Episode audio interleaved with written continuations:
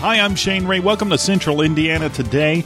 We're going to be talking with some folks from the Hendricks County Enchanted Fairy Trail. And I didn't know what it was either, but I'm, I'm intrigued now because they have something big coming to Hendricks County in May of 2019, and they'll explain all of that. Also, we have riders from the 2018 Rock and Hendricks County event. It's going to be Autumn Busey and also Trip Nadzak representing Sheltering Wings. We'll talk with them uh, about halfway into our show. But first, we're going to talk with an author from Brownsburg. He has a book, it's just about to be published, about the 1980 uh, baseball season, and it gets more specific than that. And I'll just go ahead and let him explain it all to you. You stay right here for Central Indiana today.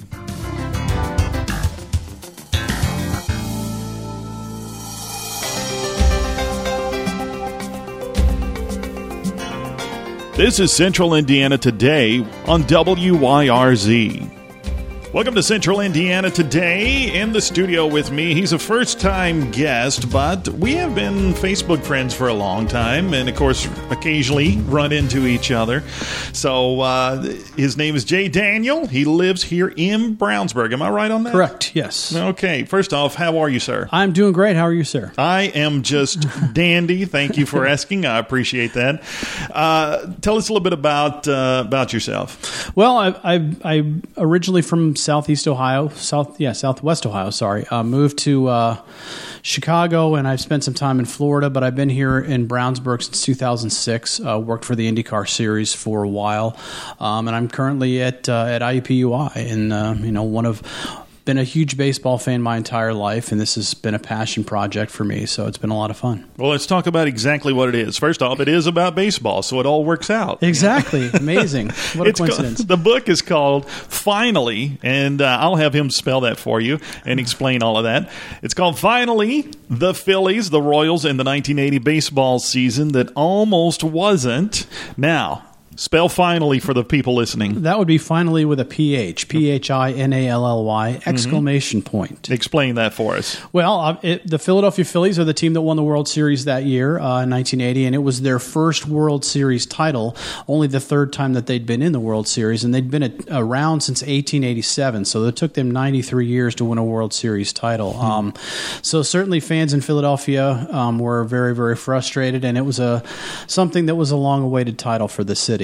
Now, you have been into, like you said, baseball is your passion. You're much like our own Brian Scott in the morning. I don't know if you two are Facebook friends, but he likes to post and gripe about uh, everything about baseball. And Okay. so uh, you t- he'll probably really enjoy this interview. In fact, it'd probably be better if he was the one doing it. He would probably like that. But anyway, uh, were you a Phillies fan or a Royals fan or just baseball in general? Uh, I grew up a Phillies fan. Actually, amazingly enough, I grew up in Southwest Ohio during the Big Red Machine era, um, and I was a huge Phillies fan. And I think at at the time, my my mom grew up in Philadelphia, and when you're six or seven years old, and you, one of your parents roots for a team, that's either a great reason to root for that team or root against that Sure. team, depending on how you feel about your parents. Um, so in my in my case, I really started to follow the Phillies. They were really good at that time, um, and so they they won the division in 76, 77, and 78. Um, did very very poorly in the playoffs. Got swept by the Reds in 76 and on and on 77 and 78. So then 1980, I was you know I was in eighth grade. That was the fall of my eighth grade year, and um, but I was a big time Phillies fan by that point. I was old enough to know what was going on, but not old enough to know all the behind the scenes stuff to get me jaded. And again, it was a different era, um, so that was a little bit more difficult to do to be as jaded as people are today. Um, but it was it was a lot of fun, and, and I was a big big Phillies fan. Like I said, Mike Schmidt is is been one of my favorite players for my entire life. He just had a birthday last week, so. Um, September 27th. So, I mean, it's a big, big day for me. And now, were you one of those who was? Uh, let's let's put it this way: if um, you know, usually if you're a Cubs fan, you're not any other area. You know, you're not a Sox fan. You're not. You hate everyone else, or Bears, I should say. Also, now Sure. when I was growing up uh, in my school, anyway, it seemed like all the most of the guys uh, were either a Steelers fan or a Cowboys fan, and usually majority of the guys I knew were Cowboys fans. And if you were a Cowboys fan, you hated Pittsburgh or anybody Sure. else. You know, I mean, they were the especially Steelers. Absolutely. Uh, I remember I listened to Zig Ziglar, who's a motivational speaker. I don't know if you know Oh, who he is, but he said he doesn't know much about football, but he does know that uh, if the the ref calls a foul on the, the Cowboys, he's wrong. Exactly. And that's all there is to it. Now, Exactly. I said all of that to circle back around. Were you a, a anti Royals guy? I mean, you just hated the Royals or anything like that? No, it wasn't an anti-Royals thing again because back in those days, the that was the only time they ever played. You know, was in that World Series. So I was more, I was an anti-Reds fan at the time I mean, because again, one of my first baseball memories was the Reds sweeping the Phillies in the 1976 uh, NLCS, and so um, that was, you know, like I said, I grew up that big Phillies fan, and on one of my first experiences of you know seeing them in the postseason and really kind of understanding for the first time really what was going on, and I see my team get smoked, and I'm going, what's going on? And then of course, obviously, to to root against the Reds in the middle '70s was not um, not a beneficial exercise, um, especially living in Southwest Ohio at the time. But I mean, Yeah. you root against that team, and you were in trouble. You were going to come out on the short end of it most of the time. Now, in that era, and I've asked, uh, usually, of course, we have Bob Jenkins on, uh, who's a IndyCar Right. announcer, well known, um, as well as some of his um, other uh, announcers. When it comes to sports, whether in, in this case baseball, do you have a, a preference for uh, radio versus TV? Do you like how? And, and I've t- uh, to be honest with you, when I was growing up, we had a neighbor who always watched the Cardinals. But he always listened to them on the radio. I mean, Sure. he'd be watching the TV, listening but to Jack Buck. exactly Jack Buck, Joe Buck, Mike Shannon. Yeah. uh, exa- uh, grew up broadcasting those games. By the way, uh, uh, at the first radio station I worked at. Wow. Different story. I'll tell you off, Mike. But anyway, because I heard things that the uh, the public didn't get to hear. Sure, In yeah. queue. Anyway. Um, uh, getting back to that, uh, do you have a preference on uh, radio? Do you uh, or or TV or anything like that? I that? think there's nothing like baseball on the radio. I, Yeah. I think baseball on the radio.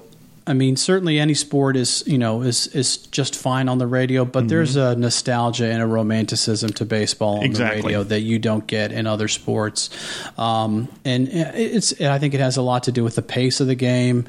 Um, and then you hear the stories about guys like Vince Scully who would have an egg timer in front of him, and every he would flip it over, and he, when the sand ran out, he realized he needed to read the score, tell everybody what the score is, because he knew on the radio people are coming in and coming out, and Yep. um, and so you know, and and I think when you look back at it too, and you look at some of the the classic Hall of Fame broadcasters, you think of those guys as radio guys. I mean, Ernie Harwell, and, and I mean in this area, Marty Brennaman, obviously another Hall of Famer, Harry Kalas with the Phillies, um, again Jack Buck with with the Cardinals, and Harry Caray. You know, I mean those guys are you think I mean certainly Harry becomes more of a TV guy as things progress, but I mean those were those are you think of those guys as radio guys. Yeah. Um, Mel Allen, you know, I mean so there there certainly is something special about listening to a baseball game on the radio. Yeah.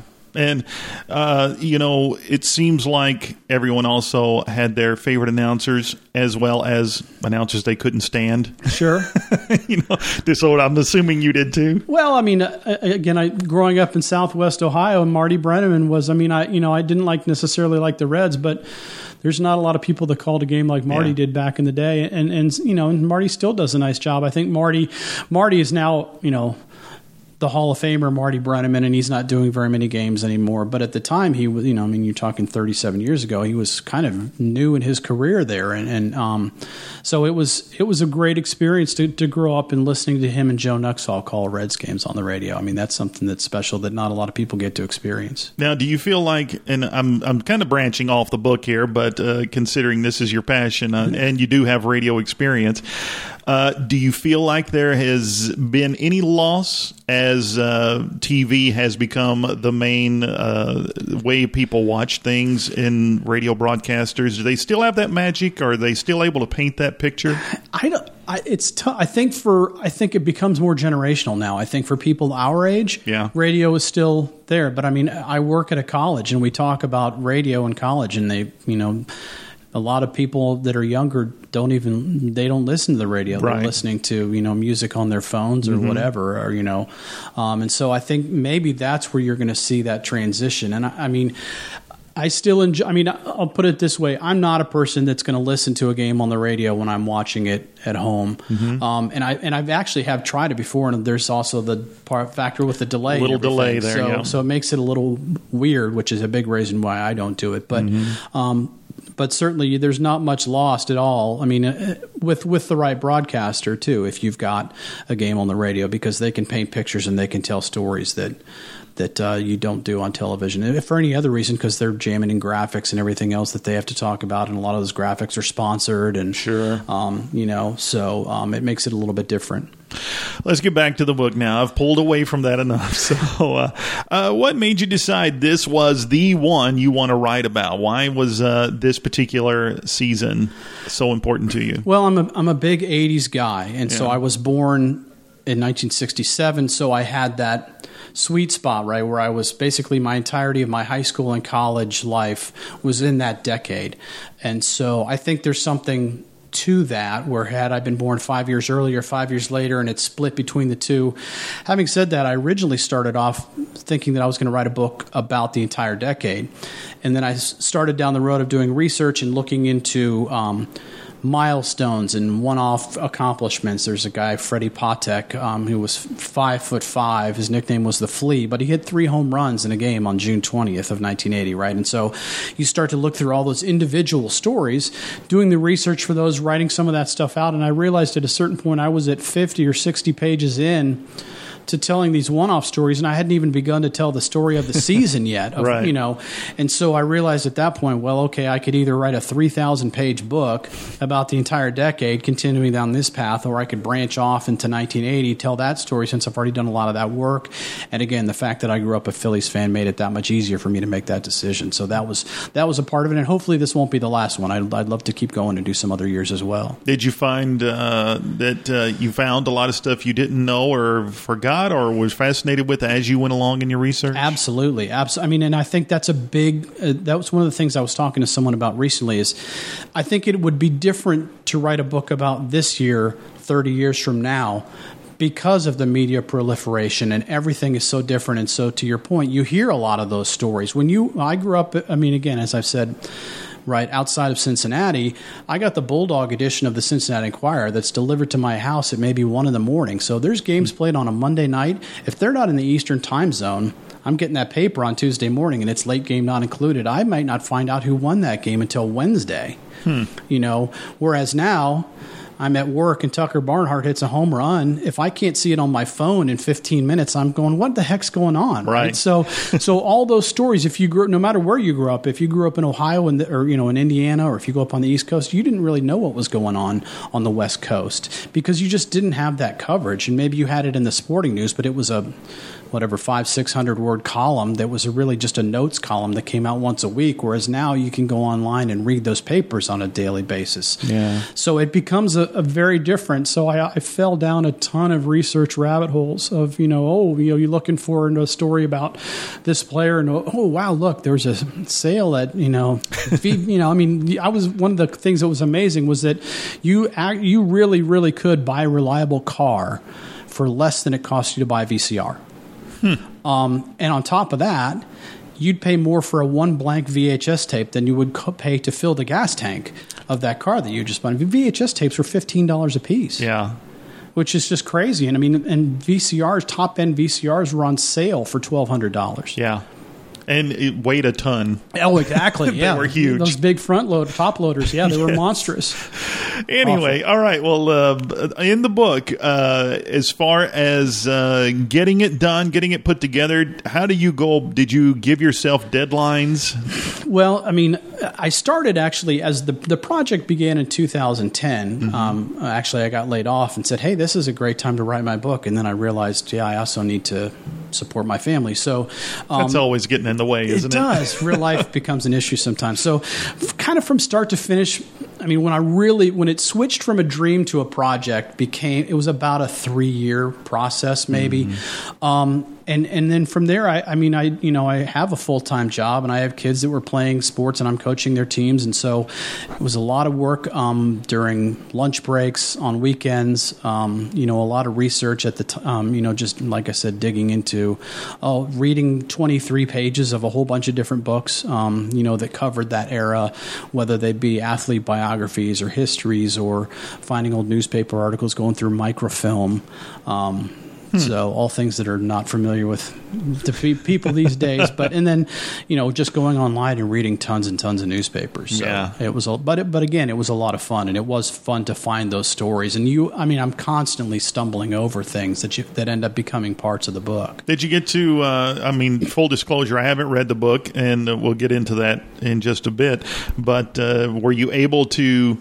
Uh, talk to anybody from that era on the phone, interviews, anything like that, or correspondence about? Uh, I, uh, I, I kind I didn't, um, and I. Uh, I made a conscious choice not to chase that yeah. um, for a couple of reasons. One, that's difficult to do. I kind of, when I started, had little to no credentials. Yeah. Um, the other part of it was that I'm kind of one a person that if I had talked to three guys where am I going to stop? Right. Yeah. I, I, talked to three guys, and oh well, I remember telling you know, and I'm just I would still be chasing interviews now, mm-hmm. seven years later. The other part of that was that a lot of there are some books that are in the same genre that I've read um, and really liked um, that were basically all pulled from contemporaneous sources, and so. Um, there's a certain rawness to that when you when you enter when you're when you're pulling a quote from a from a newspaper that was right after the game. Mm-hmm that's one thing. But if you talk to the same guy about that same game 30 years later, yes. you're going to get a completely different reaction. And so I wanted to make it more in the moment. The goal was to sort of put people in that moment again, to relive that moment. And that's another reason why I mixed in pop culture stuff. I talked about movies. I talked about, and that was the Who Shot JR summer. Right, right. Um, Mount St. Helens erupted that summer. Um, you know, Friday the 13th and The Shining and Caddyshack and the Blues Brothers came out that year. Mm-hmm. Um, you know, Air Supply, right? That was, yeah. I mean, you know, The Wall came out in 79, so that became a big part of 1980. I didn't really get into that much at all, but I didn't do a whole lot of music in it. But it's, again, I think as, as somebody who lived through that era, I tried to mix in as much of that stuff as I could and, and try to tell some different stories that maybe people hadn't heard. I mean, David Airplane came out in 1980, and David Letterman actually read for the role, the lead, male lead. Oh, that. yeah. Um, and then he actually was on he had the Zucker brothers on his show a couple of years later, and they played his screen test on the show. And then David Letterman said, "Well, gee, if you had picked that movie, made for maybe you would have made some money, you know, yeah. if you had picked me for it." But uh, but so I mean, there's all sorts of those little stories that I found, you know, about I mean, Airplane is a fant- is a fabulous and, and, very interesting story about the backstory with stuff that went on that movie. They actually originally wanted Pete Rose for the for the Kareem Abdul-Jabbar role, but then they shot the movie in August, and he obviously wasn't available '79, so they went with Kareem. So. Yeah, you know, and I, I think that's a good point. Uh, getting back to what you were saying was these. Uh, of course, uh, obviously, I'm into music. Sometimes I will read a review of an album from, say, let's say, for instance, the Sergeant Pepper's Lonely Hearts Club Band album right. by the Beatles, and there were I would like to read inter, uh, reviews rather from when that album came out, as opposed to people who are reviewing it now, or even right. sometimes, in some cases, the same people who reviewed it in 1967 take quote unquote a look back and give their opinion, which is completely different. Completely different. Right. They say, "Oh, it's it's wonderful." When at the time they said, "Wow, the Beatles are really dropping the ball on this one," yeah, and it's like, it. I told my I myself discount the the the current review and I want to know because those people are living in that moment talking about at that time and comparing it with what else is on the radio at that exact moment and that's what yeah. makes it fair. Yeah. Is that a good good analysis? Yeah, and and to that point when you get into movies, I mean critics hated Friday the 13th. I mean, that yeah. was, you know, when that first came out, that was right. probably the goriest movie ever yeah. released, right? I mean, one of the critics at the time said there's no way to judge the performance of individual actors because none of them are on screen long enough before they get killed. Where, you know, right. um, and the, the interesting story about that was that, you know, Jason's mother was played by a woman named Betsy Palmer, who to that point was almost like an America sweetheart kind of a thing. She was this well loved figure. She actually got the script and said, This movie is horrible. No one is ever going to see this, but it's a week's worth of shooting. She needed a new car. So she took the money and did the and and, and did the movie. Mm-hmm. It turns into this big thing. And some people were there was actually um, a movie reviewer, I can't remember which one it was, but a prominent, I mean, like of the Gene Siskel, you know, right. that caliber, who published her home address in his article and said, Write her a note and tell her how disappointed you are in her for doing this role. I mean, that. So, and, and I mean, he he doxed her, right? Yeah. You know, not that wasn't a thing then, but that's basically what he did. Right. Um, and so, to your point, you get you get those contemporary or contemporaneous reviews that I mean, Gene Shalit hated The Shining, said it was awful. Yeah. You know, um, and there's actually his review on the Today Show is on YouTube um, of The Shining, and so I mean, again, it's it's interesting to to go back and look at those and see how how those things were received, and then to your point, you look at them now they're viewed as uh, as classics, but at the time it was horribly, horribly reviewed. And of course, you everyone talked about how awful Friday the Thirteenth was, which just made more people want to go to see it. I mean, it becomes the Plan Nine from outer Mar or outer space, you know. So, all right, uh, back to the book now. Finally, the Phillies, the Royals in the 1980 baseball season that almost wasn't by Jay Daniel. That's who we're talking with. Uh, it's not out yet, right? Correct. Should be out here very, very soon. Um, we're in October October now, so I'm hoping um, it will be out in the next month or so, maybe six weeks. It is available for pre-order, so if you wanted to, you know, beat the neighbors um, and make sure you get your copy, uh, you could do that on Amazon. Or uh, it's being published through McFarland Books, so if you go to their website, you can find it as well, and available at other fine retailers. Yeah, and you got a picture. If you go to Amazon and you see, you look that up, uh, there is a picture of the cover, and uh, there's a little bit of a description in case you're not quite getting it from what we're talking about here. There's a bit of a description there, and uh, uh, the, it's uh, get your pre-order in now if that's what you want to do, and hopefully make a great Christmas present for someone. There you even. go. You never know. Uh, and if folks want more information, do you have a Facebook page or a website or anything like that? Uh, yeah, actually, 80sbaseball.com is my blog uh, that I started sort of as a companion to the book. I'm also on Facebook at 80s Baseball. Um, just search 80s Baseball. And then I'm on Twitter at jdaniel2033. Um, so publish a lot of stuff. If you're if you're a baseball person, you'll find that uh, you'll probably enjoy following. If you're if you don't like baseball, um, I'd probably steer away because yeah. it's pretty much all I post. So, yeah, I don't I don't buy an Elvis book hoping to find out how to rebuild my Rochester carburetor. Well, that's know? true. I'm thinking more of the social media aspect of it. If you're, I don't I don't get into Supreme Court discussions on my Twitter feed. So, Good to know. Good yeah. to know. Once again, finally, that's P H I N A L L Y. Finally, the Phillies, the Royals, in the 1980 baseball season that almost wasn't. It's by Jay Daniel, and uh, he's right here in Brownsburg, and of course, if you missed that information, you can get in touch with me.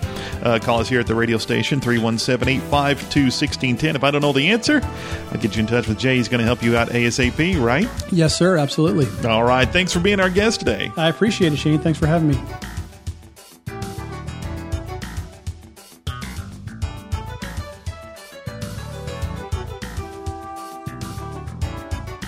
All right, our next guest is, uh, well, they're here to talk about the thing that's going on this Saturday, which is the Rock and Hendricks County event. It is Autumn Busey and Trip Nadzak. Now, I'll explain why each one of them are here. First off, we'll ask, uh, we'll talk with Trip because uh, he's the one who's going to have all eyes on him, if I may be so brave as to say that. How's Trip today?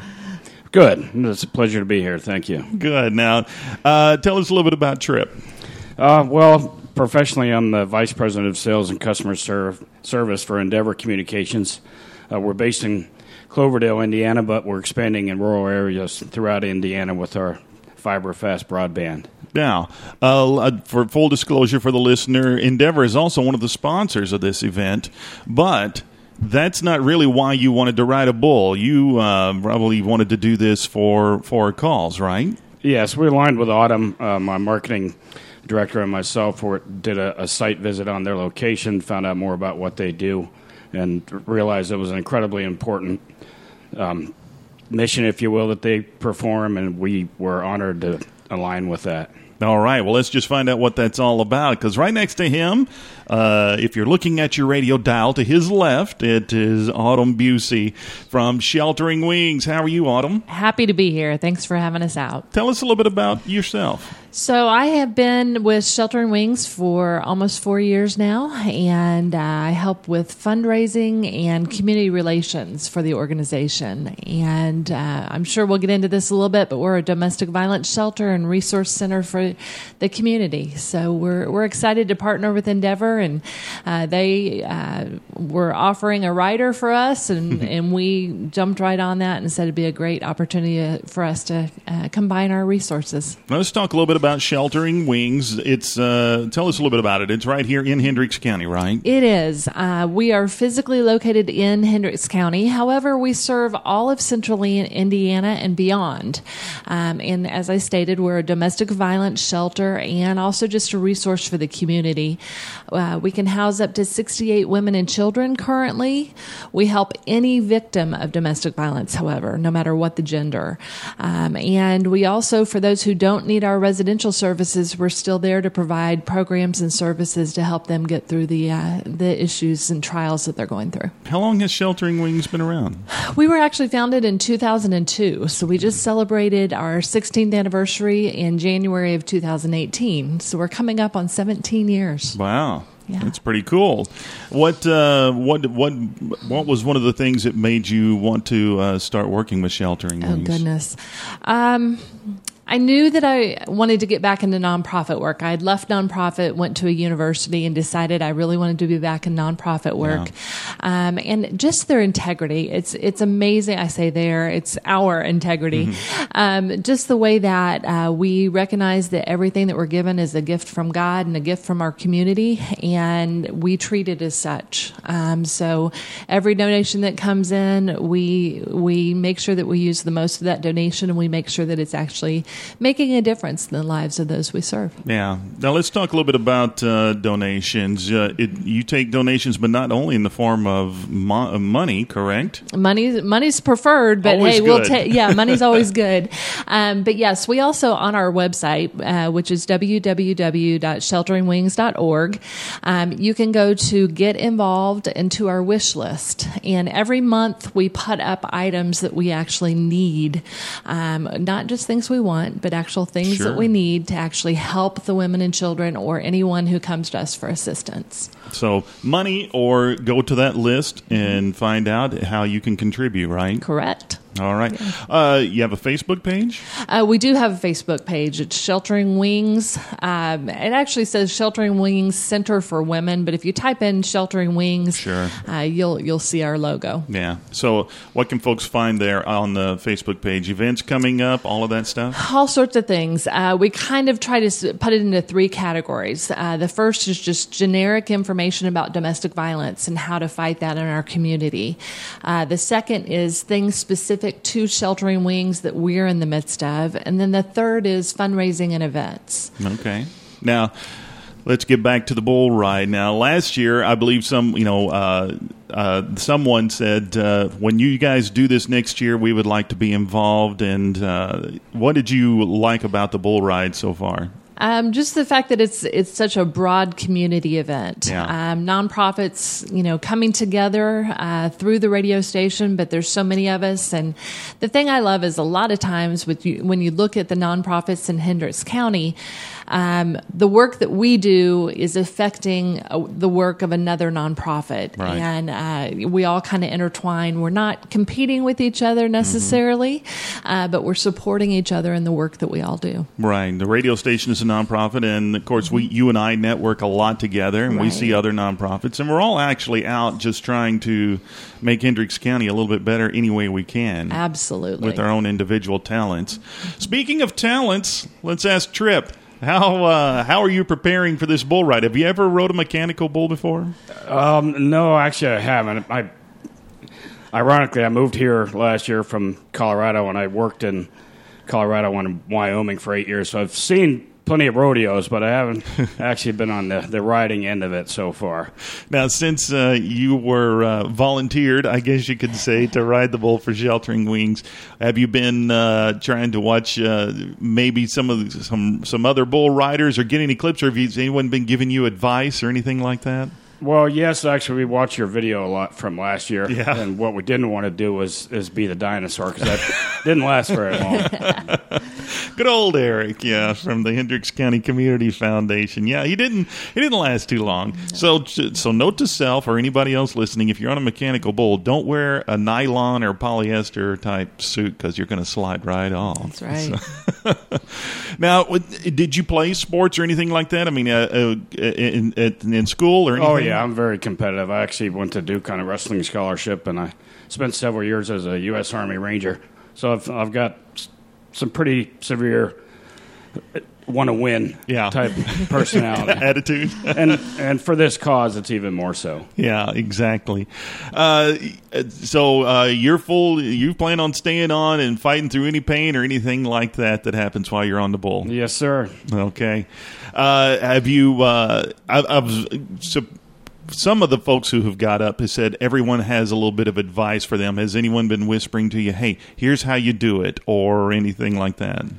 No, I, I was pleased to watch the uh, the video of last year, and people, Yeah. the one hand rule obviously did not apply. Correct. So, you know, whatever it takes to stay on the bull for the longest time, that's that's that's what I'm going to do. That's right, and win the prize for sheltering wings. Yes, sir. right. All right. Well, we certainly do appreciate Endeavor being a sponsor, and we certainly do appreciate uh, Sheltering Wings uh, being involved here. And uh, we are so glad that uh, you know that you guys saw the saw the, the purpose here and uh, getting involved. So, uh, has there is have we covered everything? Let me just mention I love the fact that this event is in October. For those Mm-hmm. that don't know, uh, October is Domestic Violence Awareness Month. Yeah. So it's great to have that extra uh, component in addition to the events that we're doing for Domestic Violence Awareness Month. Uh, but, you know, great to have this event happening in October too. It's just a kind of a cherry on top Yeah. of the month. So. Yeah. Yeah. Uh, once again, remind everyone the website. www.shelteringwings.org. Okay. Uh, any future events coming up that you might want to mention? Um, we do have some. We had our vigil last night, which kicks off the month for us. Uh, we have a men's breakfast on October 9th. We have a group that we started last year called Men in Action. Uh, the N stands for Indiana. Uh, free breakfast for any of the guys in our community that would like to come out and just uh, find out a little bit about what we're about. And the whole purpose is, is to encourage you in your walk in life. Um, and then we have a dine out event and a Purple in the Pews event. Purple in the Pew, Pews is on October 14th. And basically all that is, is encouraging people to wear purple to church and take pictures in your purple and post it on social media. And then the last Thursday this month is our dine out event. Uh, Cunningham Restaurant Groups here in Hendricks County, the 4 restaurants that they have, uh, they partner with us for Domestic Violence Awareness Month. So come out and support us through our dine out event at those restaurants. Excellent. All right. Now have we covered everything? Think so? So, Love those nods on the head on the Yes, radio. sir. All right. I guess tickets are still available. I would Yes, imagine. tickets are still available, and of course, on the night of the event, uh, all the organizations can collect all the way up until it's time for them to get on the bull. So you guys might be out there with a bucket or a pitcher or something Absolutely. like that. Hopefully, a that- wheelbarrow. That's There even go. better. we'll turn that into Kemper CPA, who is doing all of the money checking on that stuff that night. And uh, we wish you guys good luck. Thank you. thanks so much.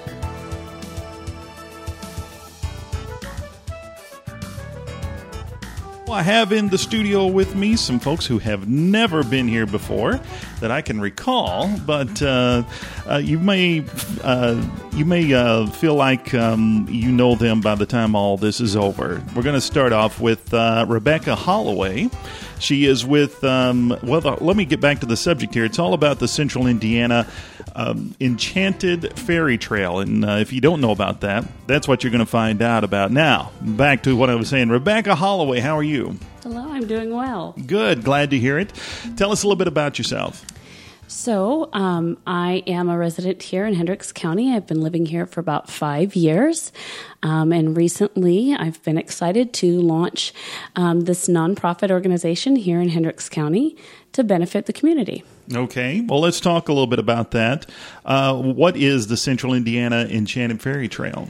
So, the Central Indiana Enchanted Fairy Trail is a free family adventure trail that's located here in Hendricks County and in Central Indiana in order to give families and community a chance to go out and see some of the cool places in Central Indiana they may not be familiar with. And while they're there, they'll be able to spot local fairies. Okay, that's a bit intriguing. We'll get a little bit more into that. Right across uh, the mic from you is another Rebecca, Rebecca Lawson. Uh, how's Rebecca today? I'm good. Thank you so much. Glad to hear it. Tell us a little bit about yourself. Well, I live right outside of Hendricks County, just right on the Eagle Creek area, and I have played Renaissance fairs with with Rebecca for years and years. And we have a group called the Lute and the Lady, me and my husband, that play all over um, Renaissance fairs, all over from Iowa to. Um, Kentucky to here. We've been all over the place. But I've been working with Rebecca on the uh, Fairy Trail and on the Fairy Festival that is going to support the Fairy Trail um, for the last well the last six months really. And i'm on the board for the for the fairy trail. Being able to work together has been really fun and being able to see the community enjoy this and grow through this. Sure. All right. Well, we'll get back to that in just a second. Let's learn a little bit more about uh, the fairy trail itself. Where does this spawn from? Where did where did this idea come from? So the mythology of fairy doors and fairy places in the world um, goes back hundreds of years. So that's that's a story that's long told. But um, several years back in uh, Michigan, a gentleman decided he wanted to create some urban urban fairy doors, and he did. He created a fair up in Michigan, or a trail, pardon me, in Michigan with these wonderful little doors that businesses put up, and um, it was it's supposed to be a entrance way into the fairy world. Um, and we've expanded on this thanks to the Richmond Fairy Trail. Um, the folks down there, um, I've known them for a while as well, and um, they created one and collaborated with their um, Visitors Bureau there and the community, and they have a wonderful trail down there. And I thought, well, you know, we really need that here. So I decided to bring it here, but I wanted to punch it up a little bit. Yeah. So we combined our trail with 24 different businesses here currently, and we are open to accepting more businesses um, as we speak. It's free to participate as a patron or as a business, mm-hmm. um, creating 24 different fairy points of interest. So, if you're familiar with geocaching, it's kind of like geocaching for fairies. Okay. Or like a treasure hunt. Mm-hmm. So, you can find our maps online, go to our locations. When you get there, each location has a sticker to identify them and a QR code. And when you scan the QR code, you get a free fairy video. And if you go to the Brownsburg Public Library, and hopefully soon the Avon Library, you will find a fairy mailbox where um, participants can write a letter to the fairies and drop it in, and then they get a response. Okay, uh, what it, what is what are some of the things we can expect to see on on the fairy trail? What what will we see that would be totally unusual or, or surprise us? So there's some wonderful locations that we have. Um, the businesses that we have collaborated with, mm-hmm. they all design their own fairy stops. So okay. I give them the QR code and the um, the sticker to identify them, and then it's their imagination. I so gotcha. each place is very interesting. Um, everything from Avon Gardens um, with their well established fairy um, areas to um, the Brownsburg Public or the Brownsburg Parks Department. They have have a wonderful little flower pot with a little fairy in it. But um, if you're looking for something very unusual, if you go to the Turning Clay Pottery, Bramble Bush, they've even given their location a name, mm-hmm. the Bramble Bush. They have a wonderful display of fairy houses and fairy creatures that they've created from their studio and from their students that have come out that keep adding and growing all the time. Now, all right. So, when it comes to the businesses, you don't got you don't tell them this is what you've got to have or anything like that. So, uh, it's purely up to their imagination, as you said. Absolutely. So we really tap into the creative juices Yeah. um, that folks have. So different places, different things. Um, the Avon Learning Center has um, a fairy stop, so there is very child oriented, um, created by their staff and their students. Um, the um, Washington Township Park has a wonderful um, trail that they have created with a fairy stop, a whole story that goes into some of the um, history of Washington Township Park with their wonderful fairy that lives there named Keebly. Um, and all of that can be found on our website and our Facebook page. Okay. Now let's go back to uh, Rebecca. Now, tell us what brought what drew you into this project. Well, let's see.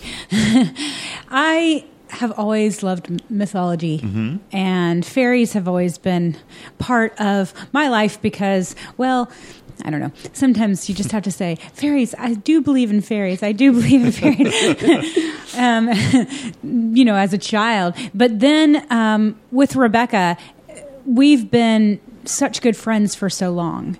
And I knew her heart and I knew where she was going. And then to take it the next step further, because I'm entertainment, um, now we have the what needs to support the actual trail because this is nobody's paying for this. Right. so how do you how do you support this? So she was like i would love to put together a fairy festival and i need help. Would you be on my board? Would you help me with entertainment? Because that's the piece she needed. And i was like absolutely i already do i'm already the entertainment director for the indianapolis scottish highland games that happens here once a year and i said you know just kind of fell into my ballpark right where it belongs um, and where it's really comfortable and i was like yes because we already know all of these performers from different um, fairs, different Renaissance festivals. Sure. And so I could, I had already the connections to say, hey, are you free, you know, May 18th? Mm-hmm. And, and talking to these people while we're performing with them, you know, oh mm-hmm. yeah, no, we've got this festival. Or yes, actually we are free. Or did you know that this festival is about to change their date and all of these performers will be free? Because we're already in that industry, I could already be able to pull on the amazing performers Sure. that we already know of. So yeah. Uh, now, I'm not for sure who this next question will go to, so you can both kind of jump in. Tell us more about what we can expect the festival or at the festival and when and where and all of that stuff. Okay, so the Central Indiana Enchanted Fairy Festival and 21 year old and older Ethereal Ball will be May 18th um, at the Hendricks County Fairgrounds. So, this is a family day festival and a festival in the evening for adults, or a ball in the evening for adults. We are going to have five stages with wonderful entertainment, everything from um, musicians to a mind reader. We're in the works of getting our mind reader. He has he has to um, be a little convinced. I think he has to make sure. Uh, We are. We're We're in susceptible the works to with, his with several control. Yes, yes. Um, but we have mind readers. We're going to have a unicorn. That's Well, going to be a lot course. of fun. So you have know, to have a unicorn with fairies. Well, I mean, yeah. come on. We've got uh, we're in talks with mermaids, so um, Yes. there has to be a council to negotiate that you know, with, Gotcha. the, with the fairy union. But um, so we're working on that. They're We'll so rough to negotiate with sometimes. Yes. I know. Those There's you almost need a lawyer. right. Well, that would be in the goblin and troll area. No Oh, yeah, offense to any we lawyers do. out there. we actually do have a troll. he is he is well known. Yes. Okay. He will be there. so we have wonderful performers. Ebenezer Grumpy Pants is our bogle, um, which is kind Oh. of like a str- Scottish um, troll or boogeyman, if you like. He does some wonderful children's stories. It's also my nickname around Christmas time. In case Oh, you're nice. Yes. Uh, you should come and dress up. We'll We'll have a hat for you. Um, we have crafts, games. We'll have tea parties, fairy tea parties. This is also in collaboration with the Hendricks County Humane Society. They will be getting a portion of the proceeds as well. Oh. And so we've invited them to come out. Um, it is pet friendly. One of our tea parties is going to be a pet tea party. So you'll be able to bring out your furry friends or winged friends or whoever behaves um, and have a tea party with our fairies.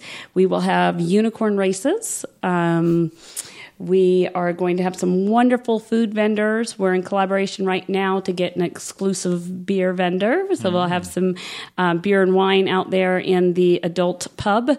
Um, oh my goodness, costume yes. contest for the ball for the adults. Wow. Um, so if you um, put in your mind Labyrinth, uh, the movie Labyrinth. So if you if you ever desire to dress like that and come out and have fun, um, you can do that. Or if you just want to come out in your blue jeans and your t-shirt and kind of see what's going on, um, that's available as well. Um, we're collaborating with some of the nonprofits in the area as well, and the animal rescues. We're going to um, invite them out as well. So a lot of fun things happening. Yes. Okay. Now, if folks want more information on this, is there a Facebook page or a website that they can go to? There's both. Oh. So you can find us on the Facebook page of Central Indiana Enchanted Fairy Trail is our Facebook page, hmm. and our website is www.centralinfairy.org or www.centralinfairyfest.org if you want specific information about the festival. Now, I would mention for the festival, because we are still planning it and putting it together, mm-hmm. we are open to um, performers and to vendors and to um, food vendors as well. Uh, also, one thing we are doing with the entertainment, we are going to have two stages. One is going to be for the community. So I'm going to be contacting, and if someone hears me, please contact me. but um, the schools in Hendricks County and saying, okay, would your choirs like to come out and ha- and perform on our on our community stage? Sure. Um, and then there's going to be a stage for local musicians to be able to come out and get their music out there and heard. Um, and so that those two stages are for local, not just Hendricks County, but Indianapolis um, Sure. proper. Surrounding counties. Surrounding counties, Yeah. exactly. That way we can include the community in this and really allow them to know that this is their festival as Yeah. well. Yeah. Okay. And I assume you're probably open for any sponsorship or Oh, something like that. Absolutely. yeah, we're definitely looking for sponsors that would like to collaborate. Um, as large as naming a stage or Sure. just as small as a contribution to help um, continue to promote the fairy trail. Printing our maps and flyers costs.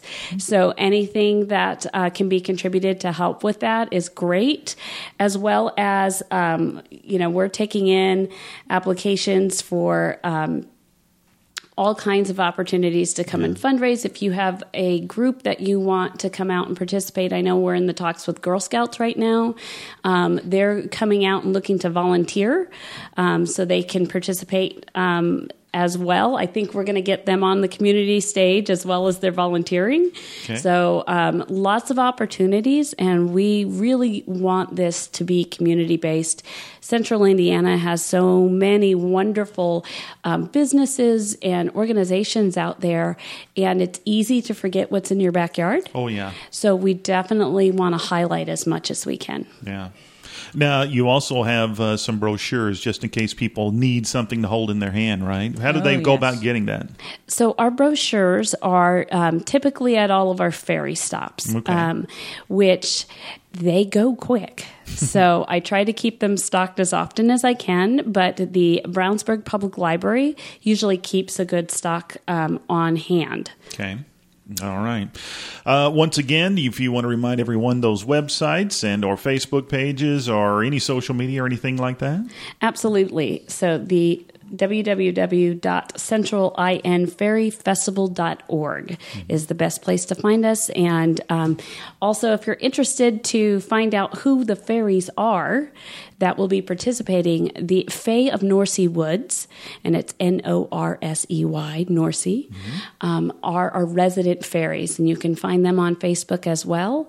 On our website, we will be putting up a blog relatively soon and introducing our particular fairies and their story to Central Indiana, as there has been some upheaval in the fairy world, and we are going to call upon our festival attendees to help us um, settle the unrest between the Seelie and the Unseelie Fae, um, which is kind of like the the light and the dark fairies to um, a rough explanation, but not good and bad, just light and dark. Mm-hmm. Um, but they're going to need some support figuring out who their next leader is. Mm. And we'll be posting that information on the website. Okay, sounds good. Uh, once again, that's uh, Becca Holloway and also Rebecca Lawson, and uh, they've uh, they are all about the Central Indiana Enchanted Fairy Trail. And of course, if you've missed any of that information, you can get in touch with me here at the radio station 852-1610. And if I don't know the answer, I'll get you in touch with one of those two, and they're going to help you out ASAP, right? Absolutely. All right. Did we cover it all? I much, think so. Yes. Thank you so much. Thanks yes, for being our guest today. It's wonderful. Thank you so much. This has been Central Indiana Today on WYRZ.